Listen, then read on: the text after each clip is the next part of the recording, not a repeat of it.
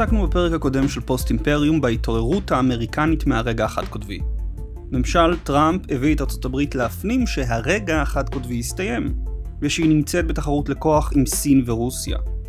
התחרות הגיאופוליטית לא מתה, אלא קיימת ובועטת במלוא העוצמה. כעת אנו מפנים את מבטנו לעולם בכלל. איך הוא ישתנה בעקבות התחרות בין ארצות הברית וסין? מה המשמעות של חזרתה של המערכת הבינלאומית למצב רב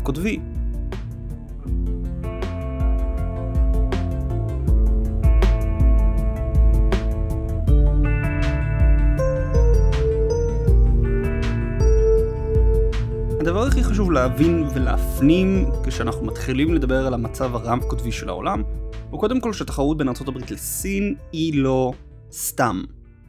כפי שהשינוי לעולם רב קוטבי הוא לא רק עניין תאורטי, התחרות בין סין לארה"ב, הבנייה הצבאית של שתיהן היא לא סתם. זה לא שהם לא יילחמו זו בזו. אני אומר זאת מפני שאני בטוח שחלק מהמאזינים בטח לאורך הסדרה הקשיבו ופתרו את הדיבורים על תחרות בין מדינות, על מלחמות, על חיכוכים, ב...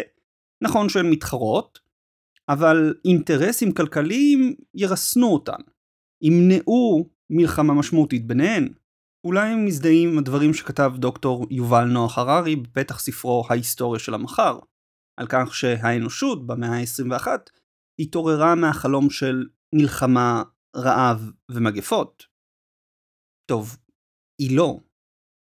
ראינו שהמלחמות הגדולות נעלמו מהעולם לא מפני שבני אדם איבדו את הרצון להילחם, או מפני שהם התגברו על הרצון שלהם לאלימות, אלא מפני שהחישוב האסטרטגי שלהם השתנה.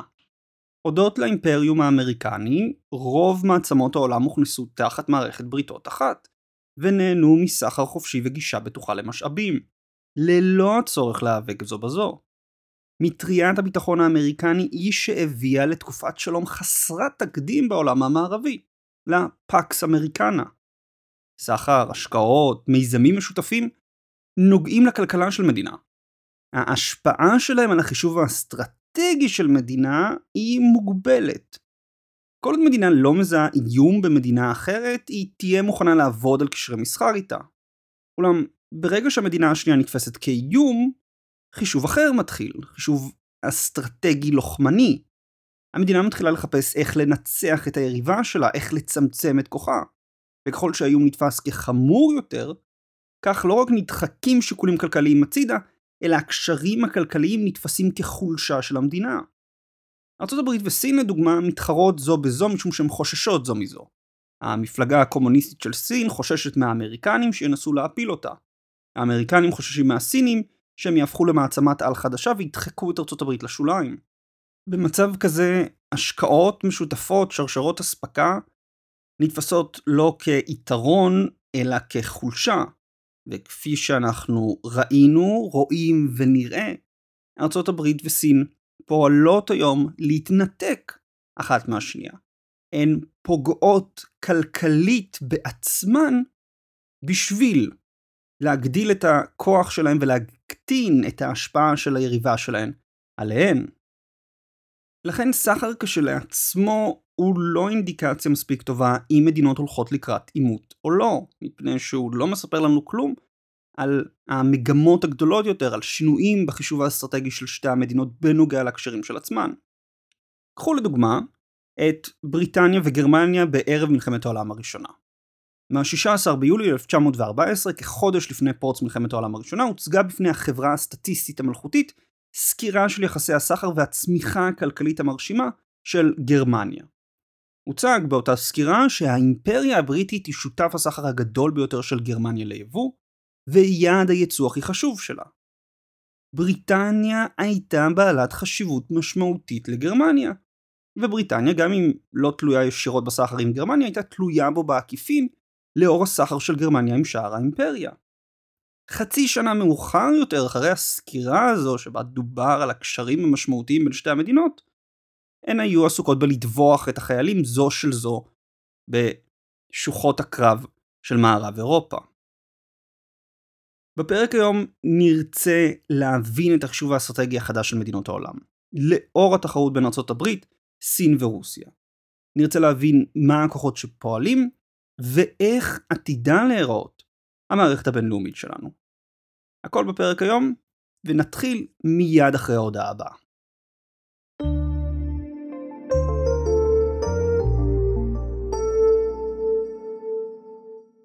העולם שאנחנו נמצאים בו היום הוא עולם של אנרכיה. כפי שתראו בפרק, אנחנו מעבר לסדר העולמי הישן ולקראת סדר עולמי חדש.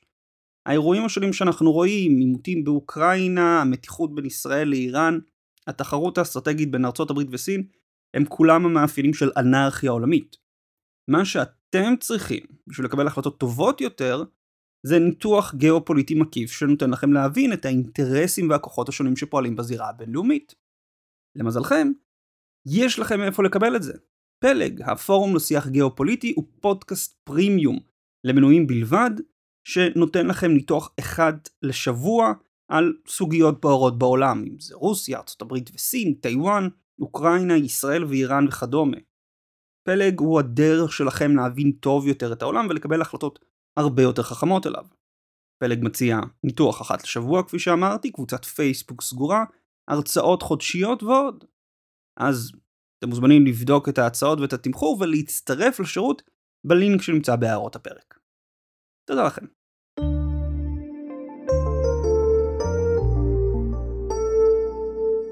אנחנו יכולים לחשוב על הזירה הבינלאומית כמערכת ששואפת להגיע לשיווי משקל דינמי בין הכוחות המנוגדים הפועלים בה. לדוגמה, מדינה תוקפנית מפעילה כוח על המדינות סביבה. אולי היא פולשת לאחת מהן. אולי היא מאיימת עליהן בנשק, כמו גרמניה הנאצית. ואולי היא פשוט מפחידה אותן. בתגובה, המדינות סביבה יוצרות כוח משלהן, כוח נגדי. הן מתחמשות, הן נלחמות, הן יוצרות קואליציות, הן מזמינות מדינות חזקות אחרות כדי לאזן את אותה מדינה תוקפנית. הכוח המנוגד משפיע על הכוח של המדינה התוקפנית, ולאורך זמן המערכת מגיעה לנקודה של שיווי משקל. הכוח התוקפני הופך להיות שווה ומנוגד בכיוונו לכוח המגן של המדינות מסביב. המערכת נכנסת לשיווי משקל דינמי של שני כוחות מנוגדים ושווים זה לזה. עכשיו, חשוב לשים לב למה שאני אומר. שיווי המשקל שנוצר הוא דינמי ולא סטטי. הכוחות כן משתנים כל הזמן, גם אם לאט. מדינות נחלשות או מתחזקות, כוחות חדשים מצטרפים, אירועים שונים מפירים את האיזון. לבסוף, שיווי המשקל מופר והתהליך חוזר על עצמו. המערכת מחפשת מחדש את האיזון שלה ואת נקודת שיווי המשקל החדשה. בשנים שקדמו למלחמת העולם הראשונה, המעצמות האירופיות ניסו לייצר שיווי משקל ביניהן, מאזן כוח, כפי שראינו בפרק 55. בריטניה ניסתה לאזן מול רוסיה, צרפת מול גרמניה. המעצמות האירופיות בנו את כוחן הצבאי ויצרו רשת יותר ויותר סבוכה של בריתות בשביל לרסן זו את זו. למשך כמעט 100 שנים, מאזן הכוח ביבשת שמר עליה ממלחמה. בין 1815 ל-1914, אירופה לא ראתה מלחמה שכללה את כל המעצמות בה. כן, היו מלחמות, אך הן היו מוגבלות לשתיים או שלוש מדינות. מלחמת קרי, מלחמת פרוסיה צרפת, או מלחמות העצמאות של איטליה נגד האימפריה האוסטרית. זו הנקודה של שיווי משקל דינמי. אירועים עדיין קורים, מלחמות פורצות, יש שינויים במאזן הכוחות, אולם הם אינם מספיקים בשביל להוציא את המערכת משיווי משקל. המערכת לרוב מתקנת את ההפרעות וחוזרת לנקודת שיווי המשקל שלה. אולם לבסוף ההפרעות מצטברות, כוחות חדשים מצטרפים והמערכת יוצאת לחלוטין משיווי משקל. במקרה של אירופה, ההתחזקות של גרמניה ביחד עם האגרסיביות שלה, גרמו לאירופה להתאחד נגדה. מערכת הבריתות קשרה את כל היבשת יחד, כך שמלחמה אזורית קטנה, בסרביה, במקרה של מלחמת העולם הראשונה, הפכה במהירות למלחמה יבשתית. שיפורים בטכנולוגיה הצבאית חייבו מדינות למהר ולפתוח מלחמה, שמא היריב יהיה מהיר יותר ויכריע אותן. בשתי מלחמות עולם, המעצמות האירופיות התישו זו את כוחה של זו. ושיווי משקל חדש נוצר, הפעם לא בין המעצמות האירופיות, אלא בין ארצות הברית וברית המועצות, שני הענקים שמחוץ לאירופה, שהם הפכו למעצמות העל החדשות של העולם. מזרח אירופה נלקחה על ידי רוסיה, מערב אירופה נכנסה תחת חסות אמריקנית. הסובייטים והאמריקנים חילקו מחדש את העולם לשני גושים מתחרים. המערכת הבינלאומית הזו היא מערכת של דו-קוטביות, בניגוד למערכת האירופית של רב קוטביות. שני כתבים, ארה"ב וברית המועצות. שני ענקים שיצרו מחדש את שיווי המשקל. הם התוו את אזורי ההשפעה שלהם באירופה ופעלו לבלום זה את השפעתו של זה במזרח התיכון, במזרח אסיה ובאפריקה שמתחת לסהרה. שוב, שיווי המשקל היה דינמי, ארה"ב נכנסה ויצאה מווייטנאם, ברית המועצות התחזקה ואז נסוגה באפריקה שמתחת לסהרה. סין התרחקה מברית המועצות לכיוון הברית, בעוד גרמניה ניסתה לעיתים לשחק בין שתי המעצמות. העולם לא עמד מלכת, אך הוא נע סביב שיווי משקל שהדבו שתי המעצמות. עדיין היה לנו את המוקד הזה, את שני המוקדים האלו, של ברית מהמועצות וארצות הברית, שמעצבים את הצורה הכוללת של הזירה הבינלאומית. לבסוף, גם המערכת הזו קרסה. ברית המועצות לא הצליחה עוד להחזיק את האימפריה הרחבה שלה ולנהל מרוץ חימוש נגד האמריקנים, והגוש המזרחי התפרק ב-1989. ברית המועצות עצמה התפרקה ב-1991. האימפריה הסובייטית התפרקה לכתריסר מדינות. רוסיה נפלה מעמדה של מעצמה למדינה נכשלת, עם כלכלה במשבר, שחיתות רחבה וצבא שהפך לצל של עצמו. בעקבות נפילת ברית המועצות, ג'ורג' בוש האב רצה ליצור שיווי משקל חדש בעולם.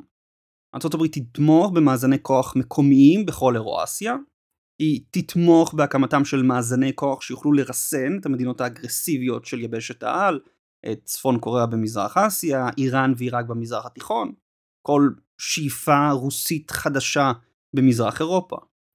כפי שראינו בפרק סדר עולמי חדש, התוכנית הייתה שארצות הברית תחזיק כוח צבאי גדול מספיק וחזק מספיק כדי להתערב במקרה הצורך ולהחזיר את שיווי המשקל האזורי על מקומו. אולם החזון של בוש-האב לא עניין את הציבור האמריקני. במקום ארצות הברית החליטה פשוט, טוב, להתעלם מהרעיון של שיווי משקל ומאזני כוח. לדעת המנהיגים בוושינגטון, סוף המלחמה הקרה הביאה את הקץ לתחרות הגיאופוליטית. ולכן אין צורך עוד לאזן בין כוחות מתנגדים, אה, לייצר כוחות מנוגדים, לייצר קואליציות, לתמוך בבריתות. משום שהכוחות של שוק חופשי ודמוקרטיה עומדים להתפשט בעולם ולהביא לשלום עולמי בין כל המדינות. ארה"ב האמינה שהיא הפכה להגמון של העולם, רוכבת על ניצחון הליברליזם את הטוטליטריות הסובייטית. הרגע החד קוטבי נולד באותה נקודה. ארה"ב ככוח החזק ביותר בעולם. אבל הרגע החד קוטבי היה בלתי יציב. עצם העוצמה האמריקנית עוררה התנגדות לה. מדינות לא מערביות חששו שהכוח של ארה"ב יאפשר לה להפיל אותן. ארה"ב הרחיבה את הסדר שלה ללא לקיחה בחשבון של שיקולים אסטרטגיים, כמו האם היא תיצור או תחזק יריבות בפעולות שלה. ברגע בו התחיל הסדר החד קוטבי, התחיל גם התהליך שיביא לסופו.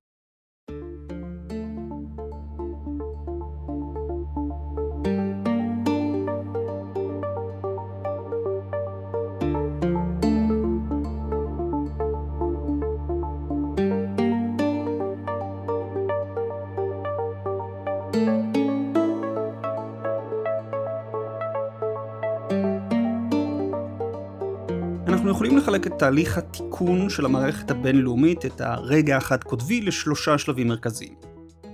השלב הראשון הוא התפשטות יתר של ארצות הברית. השלב השני הוא הופעתם של כוחות נגד לאמריקנים, והשלב השלישי הוא התאמה מחדש של הסדר האמריקני לאותם כוחות מנוגדים. אם נרצה למקם את השלבים בציר הזמן, הרי שהתפשטות היתר התרחשה תחת קלינטון ובכהונה הראשונה של בוש הבן, כוחות הנגד הופיעו בכהונה השנייה של בוש הבן ובכהונה של אובמה, ושתיהן, וההתאמה מחדש התחילה עם טראמפ, וסביר שתימשך גם אחרי ביידן, אל תוך העשור השלישי של המאה ה-21.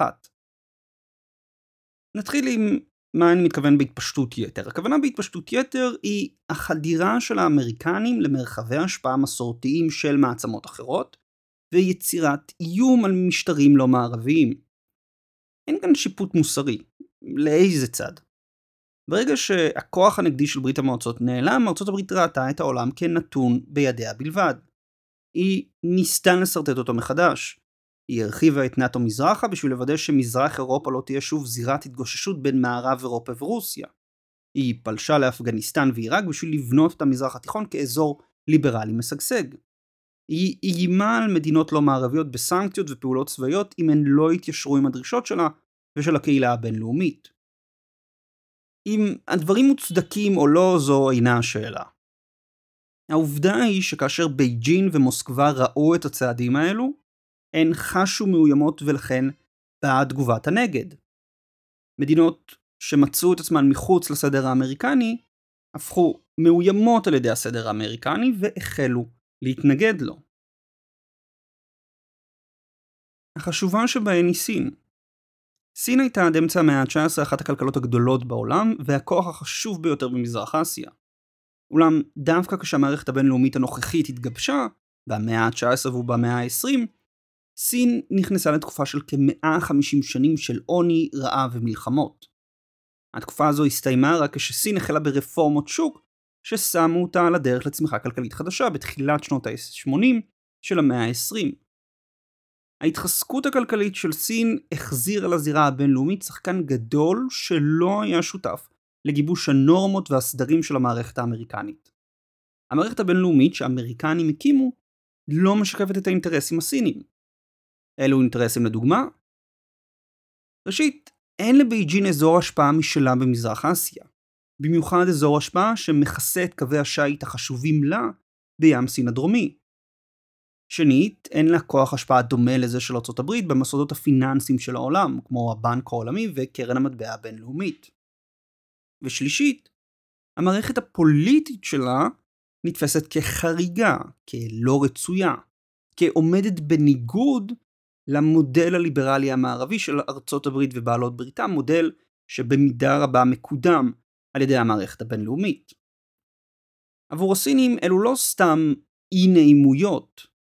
תחת המערכת הבינלאומית הליברלית, מדינות לא ליברליות נמצאות בעמדת נחיתות מובנית. הן תמיד בסכנה שיטילו עליהן סנקציות על מעשיהן. בייג'ין טעמה משהו מהאפשרות הזו עם הסנקציות האמריקניות עליה אחרי הטבח בכיכר טיאניאנמן. סין רוצה סדר בינלאומי שיענה על הצרכים האסטרטגיים שלה, והסדר הזה הוא לא הסדר האמריקני. כמו סין, גם רוסיה רואה עצמה מחוץ לסדר האמריקני ומאוימת על ידיו.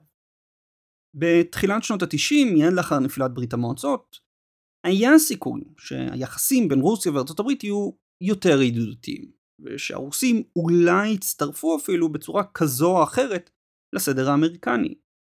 אולם הם ראו את וושינגטון מרחיבה את נאט"ו אל תוך מזרח אירופה, למרות שלכאורה המטרה של נאט"ו נעלמה. אם ברית המועצות התפרקה, למה עוד צריך את נאט"ו? ואם אין עוד איום ממזרח אירופה על מערב אירופה, למה נאט"ו המשיכה להתקדם לכיוון מוסקבה גם בשנות ה-90? עכשיו, זה לא סתם שאלה כחלק מהיפותזה. פרופסור מרי אי סרוטה במאמר ל-Foreign Affairs מסמנת שלוש החלטות שהביאו להידרדרות ביחסים בין וושינגטון ומוסקבה ולהפיכתה לכוח מתנגד לסדר האמריקני. שלוש ההחלטות כולן קשורות להתרחבות של נאט"ו מזרחה, והן עדיין נמצאות עד היום במוקד העימות בין ארצות הברית ורוסיה. ההחלטה הראשונה הייתה החלטה של בוש האב לא לפרק את נאט"ו באירופה, ולא לאחד אותו במערך ביטחון חדש של כל היבשת. הוא גם החליט שלא לדרוש את הפירוז של מזרח אירופה. בוש רצה לשמור על הנוכחות הצבאית האמריקנית באירופה ולהבטיח את התלות של אירופה בארצות הברית לביטחונה. המטרה הייתה לשמור על הקשרים הטרנס-אטלנטיים בין שתי הכלכלות הגדולות של המערב. התוצאה הייתה שלמרות שברית המועצות התפרקה, נאט"ו נשאר. ההחלטה השנייה הייתה החלטה של ממשל קלינטון לבצע התרחבות מהירה של נאט"ו מזרחה, במקום בתהליך איטי תוך התייעצות עם רוסיה. בהתחלה הרעיון היה שמדינות מזרח אירופה ישתפו פעולה עם נאט"ו, ובהתאם למידת ההתקדמות בשיתוף הפעולה, ובהתאם לצרכים הביטחוניים של כל מדינה, יוחלט אם לצרף אותה לנאט"ו. כל זה אבל השתנה במהלך מלחמת שת שנייה הראשונה בין 1994 ל-1996. מדינות מזרח אירופה לחצו את וושינגטון לצרף אותן בטענה שהן עלולות להיות הבאות בתור לפלישה רוסית. קלינטון החליט לוותר על הרעיון של התרחבות איטית, ובמקום הודיע שנאט"ו תורחב במהירות, ללא שלב ביניים של שיתוף פעולה. לבסוף ההחלטה השלישית, גם של ממשל קלינטון, הייתה לא להגביל את מידת ההתרחבות ולא להגביל את הנוכחות הצבאית הזרה בשטחן של החברות החדשות בנאט"ו. ממשל קלינטון הבהיר שהוא ירחיב את נאט"ו כמה שאפשר, גם לתוך שטחה של ברית המועצות לשעבר. והוא לא יירתע מלהציב כוחות צבא אמריקנים על הגבול הרוסי. האמריקנים התעלמו מההתנגדות הרוסית מפני שהם יכלו להתעלם. מוסקבה בשנות ה-90 לא יכלה להפעיל לחץ צבאי או כלכלי על האמריקנים. אבל הרוסים לא שכחו את השנים האלו. כשפוטין החזיר את היציבות לרוסיה, הוא פעל למנוע התרחבות נוספת של נאט"ו. הוא פלש לגיאורגיה ואוקראינה. רק אחרי שרוסיה הפעילה כוח צבאי נגד ארצות הברית, ההתרחבות של נאט"ו סוף סוף נעצרה. סין ורוסיה הן שני הכוחות החשובים ביותר שפועלים כיום על הסדר האמריקני. מנסים לדחוק אותו אחורה, ואם אפשר להחליף אותו. בזמן שהם שווים במטרתם, החלפת הסדר האמריקני, הם שונים ביחס שלהם אליו. רוסיה קמה מחורבות ברית המועצות, מולה נבנה מלכתחילה הסדר האמריקני. סין לעומתה נבנתה על ידי הסדר האמריקני.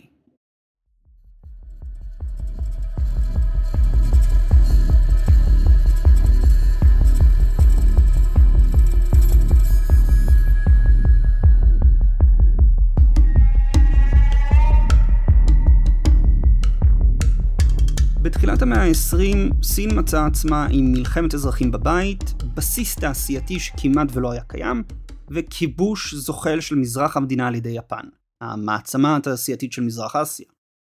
השינוי המדהים שסין עשתה בתוך 30 שנה ממדינה נכשלת בשנות ה-80 למעצמה כלכלית בתחילת שנות ה-2000, הוא במידה רבה הודות לעולם שארצות הברית יצרה. איך? ראשית, האמריקנים נטרלו את האיום היפני על מזרח אסיה. הם נתנו ליפן חוקה חדשה שאסרה עליה לפתוח במלחמה, והכניסו אותה תחת המטריה הביטחונית של ארצות הברית. כך, יפן גם הוגבלה חוקית מלפתח יכולות התקפיות, וגם מוסר התמריץ לעשות זאת. היא יכלה לסמוך על המטריה ההגנתית של ארצות הברית. שנית, וושינגטון עודדה את התנועה החופשית של אנשים, סחורות והון, כחלק מהחזון שלה לגוש דמוקרטי משגשג. הודות ללחץ האמריקני, השווקים הפיננסיים של העולם הפכו בשנות ה-70 וה-80 יותר פתוחים, והון היה יכול לנוע בקלות רבה יותר ממדינה למדינה. שדרוגים טכנולוגיים בסחר הימי, במיוחד האימוץ של מכולות על ידי הצבא האמריקני במהלך מלחמת וייטנאם, הפכו את הסחר הגלובלי להרבה יותר אמין ויעיל. כשסין פתחה חלקים ממנה לתאגידים זרים, המערכת הבינלאומית הייתה מסוגלת לנצל את הפערים בעלות העבודה בין סין לשאר העולם. זו טעות לחשוב שהייצור הגלובלי תמיד, לאורך ההיסטוריה, נע להיכן שהכי זול לייצר. במשך רוב ההיסטוריה, מחסומים על תנועה של הון, חוסר אמינות של הסחר הימי, איומים על הסחר הימי, הביאו תאגידים פעמים רבות להעדיף ייצור בבית, גם אם הם היו יקרים יותר מאשר עלויות הייצור במדינה אחרת. הודות לפעילות האמריקנית, המצב הזה השתנה. סין הפכה את עצמה למרכז הייצור העולמי במערכת הכלכלית שארצות הברית עודדה. ראינו עוד בפרק קץ ההיסטוריה איך האמריקנים דחפו לשילוב של סין במערכת הכלכלית העולמית, מקווים שהשילוב ישנה אותה ויהפוך אותה ליותר ליברלית. ארצות הברית הפכה את עצמה ואת בעלות הברית שלה תלויות בייצור הסיני. מה שהפך את סין לא רק לחזקה כלכלית, אלא גם חזקה פוליטית. מדינות החלו לחפש יחסים ידידותיים עם הסינים בשביל להבטיח את האינטרסים העסקיים שלהן. עכשיו כשסין הופכת ליריבה של ארצות הברית, וושינגטון צריכה להוציא את שרשרות הייצור הקריטיות שלה מסין, וכמוה כל בעלת ברית שלה. בעלת ברית שתשאיר את הייצור בסין, שתשמור על התלות הכלכלית שלה בה, תפסיק להיות בעלת ברית אמינה בעיני האמריקנים. היריבות האמריקנית-סינית לא תוגבל רק למישור הצבאי או הפוליטי, אלא כבר עברה למישור הכלכלי, כפי שאנחנו רואים שקורה בארצות הברית. והדבר לא יוגבל רק לארצות הברית וסין. בעלת ברית שתתעקש לשמור על קשרים כלכליים חיוניים עם הסינים, או אפילו להעמיק אותם, קרוב לוודאי תמצא עצמה מחוץ למערכת הבריתות האמריקנית. זה העיקרון המארגן החדש של הסדר האמריקני. והוא זה שיקבע אילו מדינות יהיו חשובות יותר בעיני האמריקנים ואילו ימצאו את עצמן עם הזמן מחוץ לסדר. הכוח שפועל על סדר הוא של התחרות עם סין, ומכריח את ארצות הברית לקבל החלטות חדשות על פריסת ואופי הכוח שלה. יותר דגש על מזרח אסיה, יותר דגש על הזירה הימית במזרח אסיה. כל סכסוך עתידי בין סין לבין ארצות הברית יהיה בהכרח סכסוך ימי משום הגיאוגרפיה של הזירה. ההתמקדות האמריקנית במזרח אסיה בהכרח תביא לירידה במיקוד באזורים אחרים בעולם, בראשם אירופה והמזרח התיכון. הירידה במיקוד תביא מדינות שעד היום הסתמכו על ארצות הברית, לדוגמה גרמניה וסעודיה, לקחת יותר אחריות על הביטחון הלאומי שלהן ויוזמה ביחסי חוץ. לדוגמה, אחת התוצאות של הנסיגה הזוחלת של ארה"ב מהמזרח התיכון, היא שערב הסעודית הפכה הרבה יותר אגרסיבית בזירה המקומית. את המשך הפרק אנחנו לכן נקדיש לנסות ולשרטט חלק מהמאפיינים של העולם תחת התחרות האמריקנית-סינית לכוח. עלייתה של האנגלוספירה, הבלקניזציה של הכלכלה הגלובלית, והחזרה של האיום במלחמה בין מעצמות.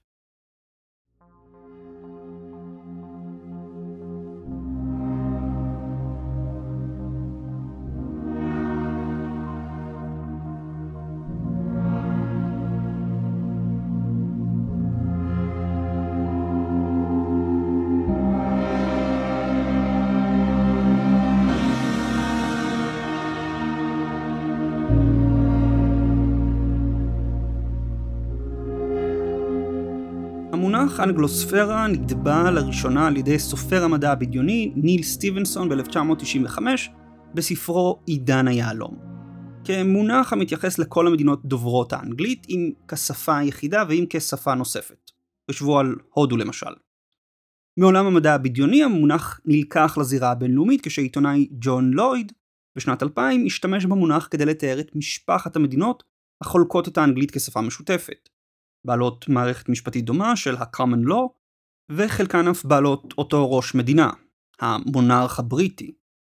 במשפחה הזו כלולות בריטניה, ארצות הברית וקנדה למשל, אך לא רק. גם בקניה וסודאן האנגלית היא אחת השפות הרשמיות. לויד קרא לאנגלוספירה לפתח חזון בינלאומי שונה מזה של אירופה התאגידית, חזון שיהיה ייחודי לעמים דוברי האנגלית.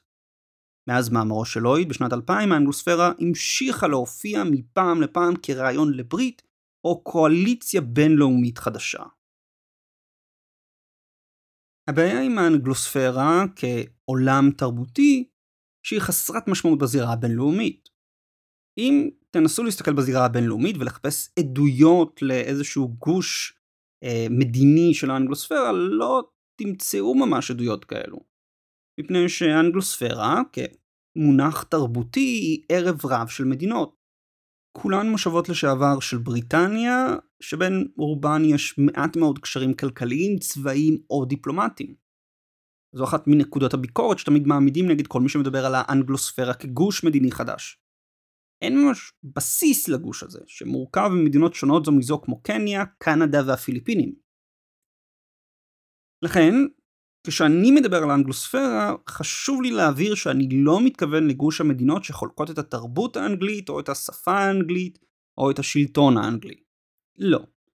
אני מדבר על חמש מדינות, שמאוגדות ביחד בסדרה של הסכמי ביטחון, טכנולוגיה ומודיעין, שנלחמו זו לצד זו בכל קונפליט גדול של המאה ה-20. ארה"ב, בריטניה, קנדה, אוסטרליה וניו זילנד. חמש המדינות האלו גם חולקות שפה משותפת, גם חולקות תרבות משותפת, מערכת משפט דומה, מערכת שלטון דומה ומערכת כלכלית דומה. אך הן חולקות הרבה יותר מזה. חמש המדינות של האנגלוספירה חולקות סדרה של הסכמים בתחומי הביטחון והטכנולוגיה. ההסכם המוכר ביותר והחשוב ביניהם הוא ברית חמש העיניים, Five Eyes Alliance, ברית לשיתוף מודיעין, אותות ותיאום פעילות מודיעין. במסגרת הברית המדינות משתפות מידע גולמי, ניתוחי מודיעין סופיים, חולקות נכסים וטכניקות ומתאמות את פעילות המעקב שלהן. אפשר לחשוב על ברית חמש העיניים כארגון המודיעין הגדול ביותר בעולם, שעוסק ביירוט תקשורת רדיו, אינטרנט וסלולר בכל רחבי הגלובוס. מרגל אחרי יריבים ובעלות ברית כאחד. אהוד אולמרט לדוגמה היה נתון למעקב של חמש העיניים כמו גם אנגלה מרקל. ברית חמש העיניים היא רק דוגמה אחת לקשרים הביטחוניים והטכנולוגיים הענפים בין המדינות. ישנה ועדה משותפת לכוחות האוויר והחלל שלהן בשביל להבטיח תקינה זהה של כוח אווירי בחימוש פלטפורמות או דוקטרינה. יש תוכנית מקבילה עבור כוחות צבא היבשה, תוכנית אחרת שעוסקת במחקר צבאי משותף, וכדומה. כל התוכניות יחד הופכות את ברית חמש העיניים לא רק לברית מודיעין, אלא לגוש ביטחוני אחד, שפרוס על פני שלוש יבשות אסיה, אירופה ואמריקה. הרקע התרבותי עזר להן לגבש את המערכת הביטחונית שלהן, אך המערכת הביטחונית הופכת אותן לגוש ברור הרבה יותר. לכן כשאני מדבר על האנגלוספירה, אני מדבר רק על חמש המדינות האלו. המעניין הוא שבזמן שהאנגלוספירה קיימת מזה כ-70 שנה, כגוש ביטחוני מובחן, עד היום לא ראינו אותה פועלת בעולם כגוש כלכלי או מדיני מובחן. אם תחפשו על האנגלוספירה בגוגל תוכלו למצוא הרבה ביקורות על עצם השימוש במונח, שמתואר פעמים רבות כפנטזיה של שמרנים בריטים ותו לא. נקודת הביקורת הזו הפכה גם שכיחה יותר בעקבות הברקזיט, כשתומכי היציאה תיארו כיצד יציאה של בריטניה מהאיחוד תתרום למעמדה בעולם ולהחייאת האנגלוספירה, והמתנגדים והמבקרים של הברקזיט האשימו את אותם תומכים בכך שהם חיים בפנטזיות, חיים בסרט, שאין באמת אנגלוספירה, שאין ברית של עמים אנגליים שרק ממתינים לבריטניה. ראש ממשלת בריטניה הנוכחי, בוריס ג'ונסון, מרבה לדבר על האנגלוספירה, והוא נתפס בעיני מבקריו כמי שמחפש עבור בריטניה אימפריה להנהיג, אימפריה שכבר לא קיימת. שוב, המבקרים צודקים שעד היום האנגלוספריה לא התנהלה כגוש מדיני מובחן. אבל הם מתעלמים מלמה זה בדיוק קרה. למה מדינות שמשתפות ביניהן מודיעין רגיש לא מתאמות ביניהן גם מהלכים דיפלומטיים? טוב, הם כן, פשוט זה אף פעם לא היה רק הן. בימי מלחמה הקרה חמש המדינות היו חלק ממחנה רחב יותר שכלל את מערב אירופה, יפן ודרום קוריאה. חלקן פעלו כחלק מנאט"ו, שהיה הארגון המוביל של מערכת הבריתות האמריקניות מול הסובייטים. בנאט"ו חברות שלוש מחמש מדינות האנגלוספירה, קנדה, בריטניה וארצות הברית. אוסטרליה וניו זילנד היו והן עדיין שותפות חשובות של נאט"ו, אך העובדה שהזירה המזרח אסיאתית לא הייתה הזירה המרכזית במלחמה הקרה, למעט במהלך מלחמת קוריאה בשנות ה-50 ומלחמת וייטנאם בשנות ה-60, הבטיחה שנאט"ו תהיה המסגרת המרכזית שדרכה ארצות הברית תפעל. בימי המלחמה הקרה למערב גרמניה וצרפת היה משקל אסטרטגי גדול יותר בחישוב האמריקני מאוסטרליה או ניו זילנד. סוף המלחמה הקרה הביא את הרגע החד קוטבי ואת קץ ההיסטוריה, עם ירידה חדה ברמת האיום הצבאי על המערב. בריטניה הצטרפה לאיחוד האירופי ועבדה לשלב את עצמה במערך הכלכלי והפוליטי שלו. אוסטרליה וניו זילנד הרחיבו את הקשרים הכלכליים שלהן למזרח אסיה ובמיוחד לסין. ארצות הברית לא הייתה צריכה להפעיל קואליציות בינלאומיות מפני שלא היו נגדה איומים גלובליים. כשהיא כבר הפעילה אותן, את נאט"ו בשנות ה-90, זה היה נגד המלחמה ביוגוסלביה, שוב, באירופה. המלחמה בטרור שנפתחה בסוף 2001 לא שינתה את התמונה בהרבה. בריטניה הייתה עדיין חלק מהאיחוד האירופי, מחפשת את מקומה בתוך הפרויקט. אוסטרליה וניו זילנד המשיכו להעמיק את הקשרים שלהן עם סין. הברית הייתה עסוקה בכיבוש ובנייה מחדש של אפגניסטן ועיראק.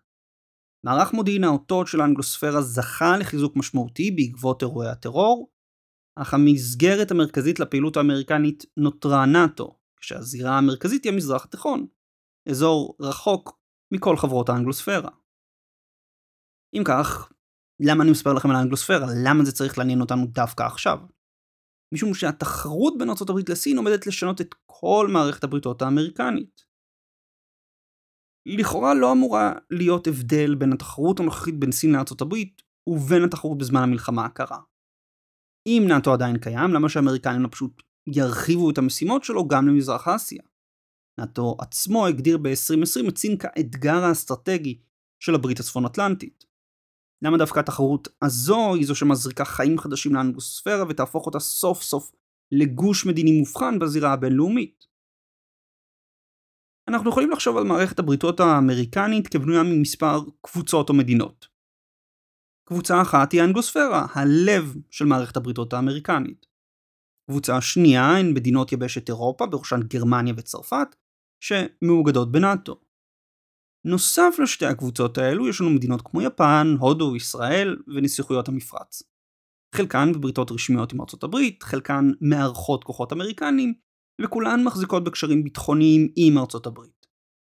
בשביל שארצות הברית תוכל להפעיל את כל מערכת הבריתות שלה מול סין ורוסיה, היא צריכה ששתי הקבוצות המרכזיות של המערכת יישרו עם הקו, האנגלוספירה ואירופה.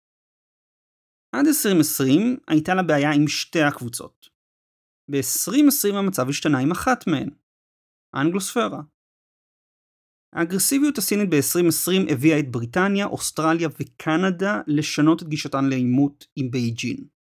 הצעד המשמעותי ביותר שבייג'ין עשתה באותה שנה היה העברת חוק הביטחון הלאומי בהונג קונג, שנתפס בעיני בריטניה כהפרה ברורה של הסכם העברה של 1997 ופגיעה חמורה בזכויות האדם בעיר. עד לצד הזה, סין ובריטניה היו בקשרים כלכליים חשובים. בריטניה רצתה את חוואוי בתשתית ה-5G שלה, למרות איומים אמריקנים שנוכחות של חוואוי במדינה תוציא את בריטניה מברית חמש העיניים. אולם אחרי העברת החוק לביטחון לאומי בהונג קונג, בריטניה הודיעה שהיא תוציא את חוואוי מהרשת הסלולרית שלה לחלוטין. אוסטרליה חוותה את נחת זרועה של בייג'ין ב-2020 אחרי שהצביעה בעד חקירה בינלאומית למקור וירוס הקורונה. סין העלתה בתגובה מכסים על יין ודגן אוסטרלי, חסמה יבוא בשר בטענה שהוא מפגע בריאותי, ואף הורתה לחברות סיניות להפסיק לקנות מאוסטרליה פחם. מדובר בפגיעה כלכלית משמעותית באוסטרליה שכשליש מהייצוא שלה מופנה לסין. היחסים בין קנדה וסין נמצאים במשבר מאז דצמבר 2018, אז קנדה עצרה לבקשת ארה"ב את סמנכ"לית הכספים של חוואווי. סין בתגובה עצרה שני אזרחים קנדים באשמת ריגול, צעד שהתזמון שלו עורר חשד שמדובר בעצם בסחיטה. היחסים בין הצדדים הידרדרו מאז לשפל היסטורי.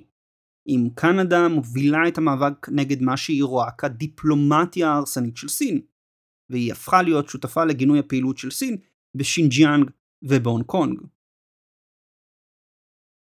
היחידה באנגלוספירה שנראה כאילו היא הולכת בכיוון הפוך היא ניו זילנד, שלאורך 2020 נמנעה מלגנות את בייג'ין וחתמה בסוף ינואר 2021 על שדרוג להסכם הסחר החופשי שלה עם בייג'ין.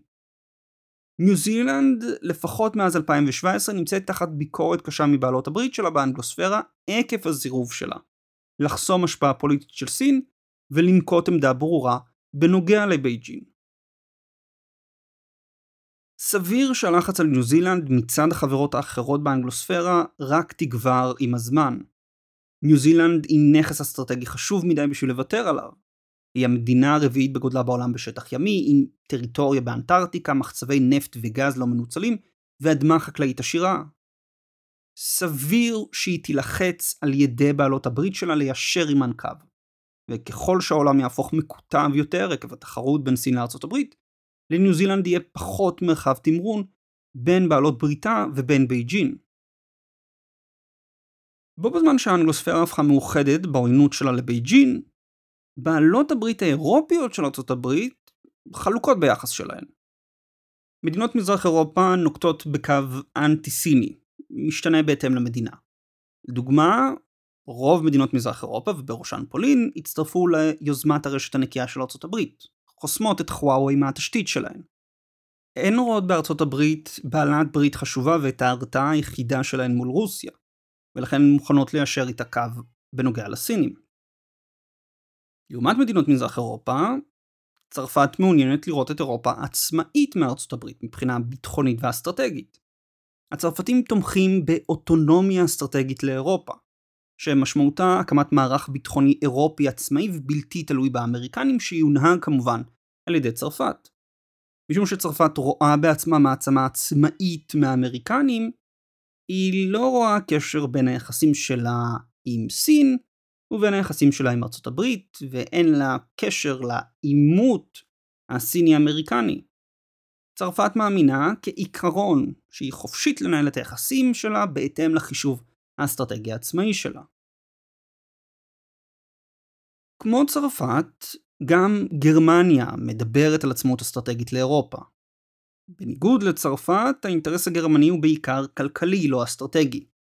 גרמניה רוצה לשמור על יחסים כלכליים טובים עם רוסיה ועם סין.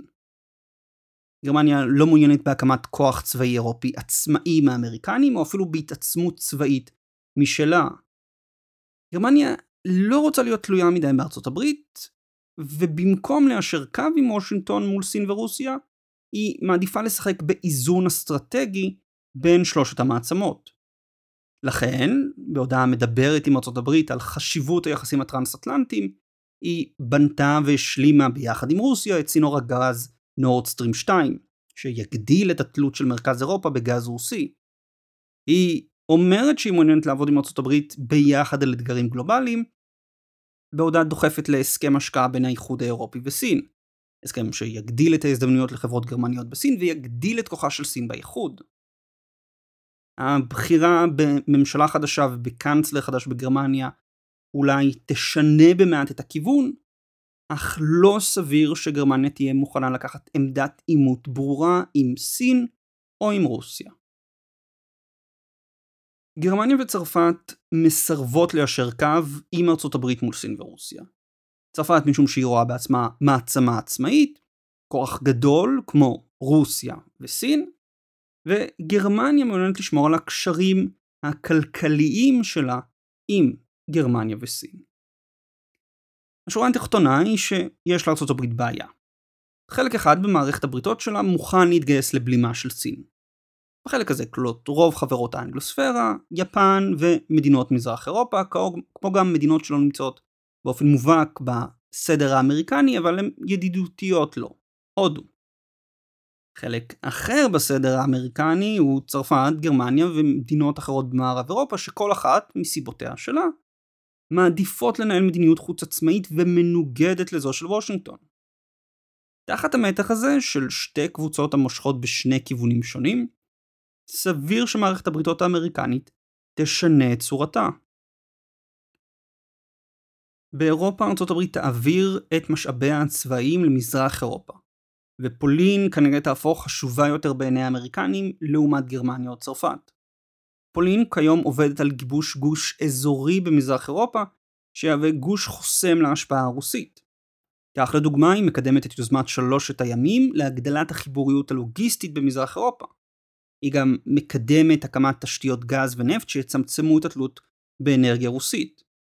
את הגוש המזרח אירופי החדש שימתח משוודיה ופינלנד עד יוון, יתמכו בריטניה וארצות הברית, אם על ידי אספקה של גז טבעי נוזלי שיתחרה עם זה הרוסי, אם על ידי חיזוק הקשרים הכלכליים ביניהם ואם על ידי תמיכה צבאית. במקביל, מי שתעלה בחשיבותה ותהפוך להיות המוקד החדש של מערך הבריתות האמריקני תהיה האנגלוספירה. ארבע מחברותיה של האנגלוספירה שוכנות לחוף האוקיינוס השקט.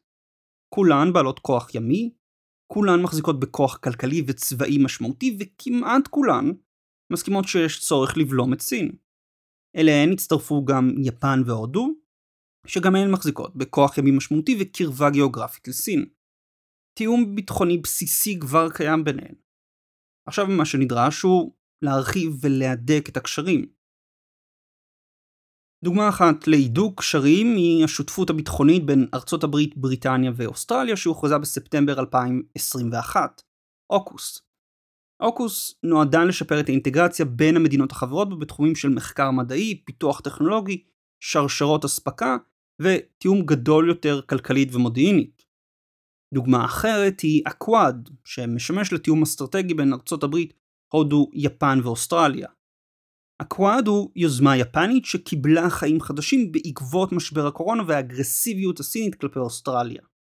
הוא נועד לשמש פורום בכיר עבור המדינות החברות בו לתיאום אסטרטגי ביניהם. במיוחד מול סין במזרח אסיה. סביר שנראה בשנים הבאות עוד הסכמים ומסגרות ארגוניות נבנות באנגלוספירה ובין האנגלוספירה למדינות ידידותיות כמו יפן, הודו ופולין. האנגלוספירה תהפוך להיות המוקד החדש של מערכת הבריתות האמריקנית. שינוי הסדר הזה במערכת הבריתות יעשה במקביל לשינוי באופי של הגלובליזציה שלנו.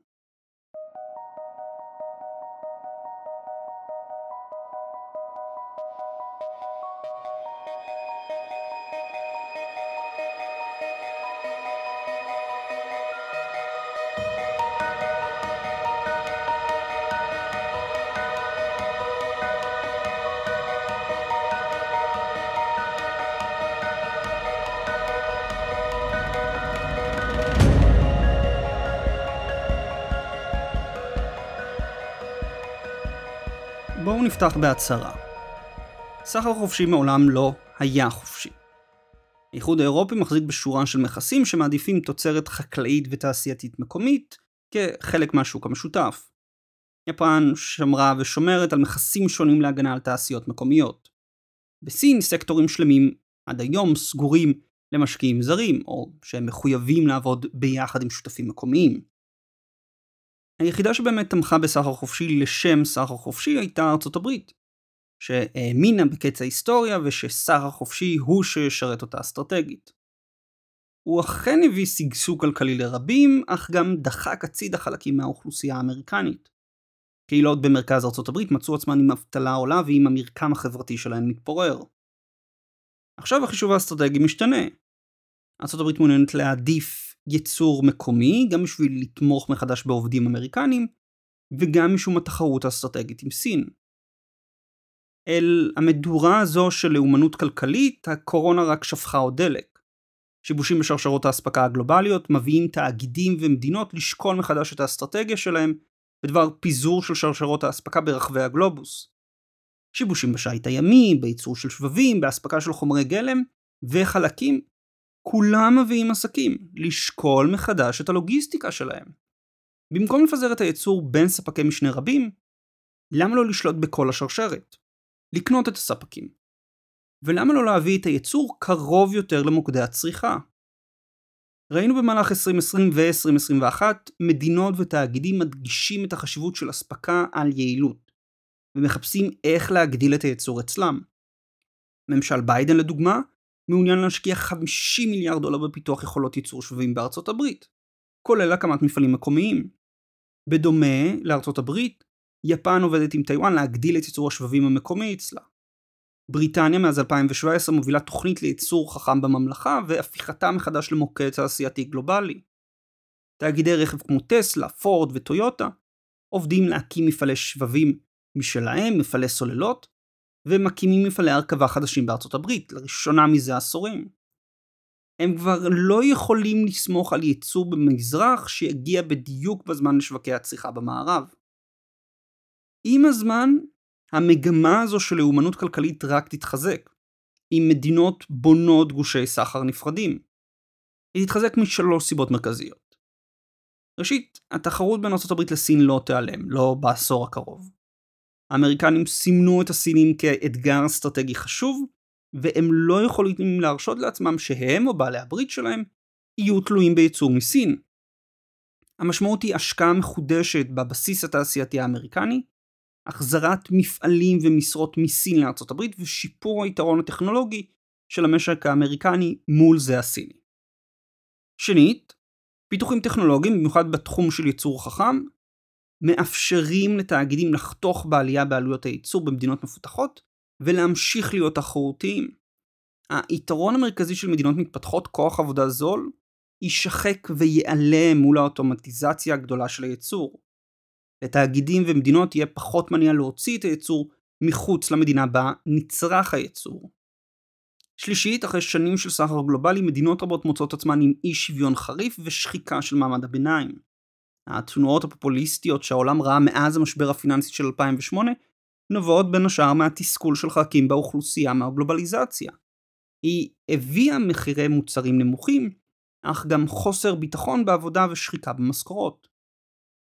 מה שאולי נתפס כפופוליסטי בהתחלה, התנגדות לסחר חופשי, עם הזמן הופך להיות יותר ויותר מיינסטרים. כבר ב-2016 שני המועמדים המובילים בבחירות בארצות הברית, דונלד טראמפ והילרי קלינטון, התנגדו להסכם הסחר של האוקיינוס השקט, ה-TPP. המפלגה הרפובליקנית כיום הופכת למפלגת עובדים עם דגש על תעסוקה ויציבות, במקום על סחר חופשי לא מפוקח.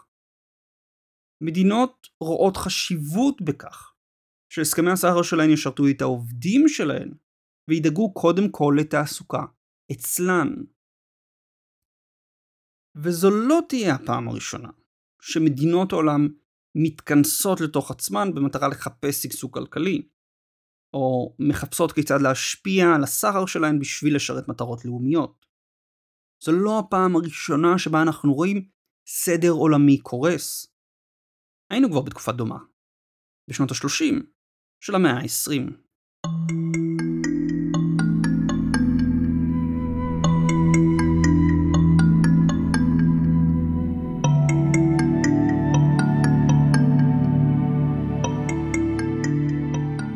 בסרט הזה פעם. הסדר העולמי הישן המתפורר עקב שילוב של תחרות לכוח בין מעצמות ומשבר כלכלי. עבר כל כך הרבה זמן ששכחנו איך זה קורה ושכחנו איך זה נראה. שכחנו גם מה התוצאה של זה. המלחמה הגדולה האחרונה בין מעצמות הייתה בין 1939 ל-1945. כל המלחמות מאז, מלחמות ישראל והעולם הערבי, המלחמה בווייטנאם, בעיראק, לא היו מלחמות של מעצמה מול מעצמה, של כוח תעשייתי גדול מול כוח תעשייתי גדול. כל כך התרגלנו לכך שזה לא קורה, שהתחלנו לחשוב שזה לא אפשרי שזה יקרה. אבל זה אפשרי. ואנחנו נמצאים כבר בתחום שזה אפילו מתחיל להפוך לסביר.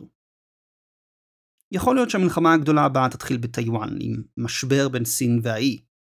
בייג'ין עם צי חדש ועם תחושת מצור מצד הברית, תנסה לעשות מחטף אסטרטגי ולהשתלט על האי וכך לדחוק את האמריקנים ממזרח אסיה ולהבטיח את אספקת השבבים שנחוצה לה. אולי המלחמה הגדולה הבאה תתחיל בכלל במזרח אירופה, אם רוסיה חומדת חלקים מאוקראינה או את המדינות הבלטיות. ואולי היא בכלל תתחיל במזרח אפריקה, במאבק של מעצמות לשווקים וגישה למשאבים החשובים של קובלט וליתיום שדרושים בשביל להניע את כלכלת ההייטק המודרנית שלנו. אנחנו לא יודעים ממה היא תתחיל. מה שאנחנו כן יודעים, היא שאותה דינמיקה שהייתה לפני מלחמת העולם הראשונה והשנייה קיימת גם היום. מרוץ חימוש בין מעצמות, לאומנות כלכלית, תחרות על שווקים ומשאבים. הסדר העולמי כבר לא מתפקד. האו"ם לא מחזיק בכוח השפעה על המעצמות המתחרות. ארגון הסחר העולמי הפסיק לתפקד כבורר בסכסוכי סחר.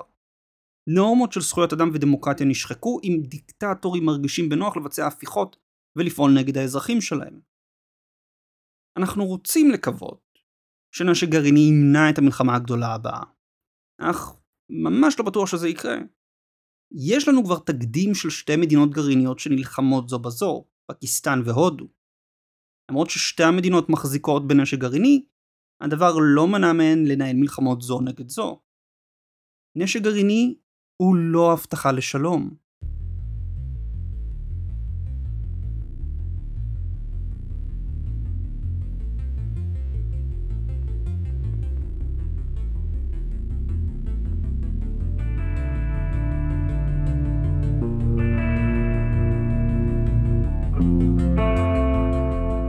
אנחנו נמצאים בתחילת גיבושו של סדר עולמי חדש, של אזורי השפעה חדשים. יש נקודות חיכוך בין המעצמות כפי שהיו לפני 80 שנה. החישוב האסטרטגי של מדינות לא השתנה.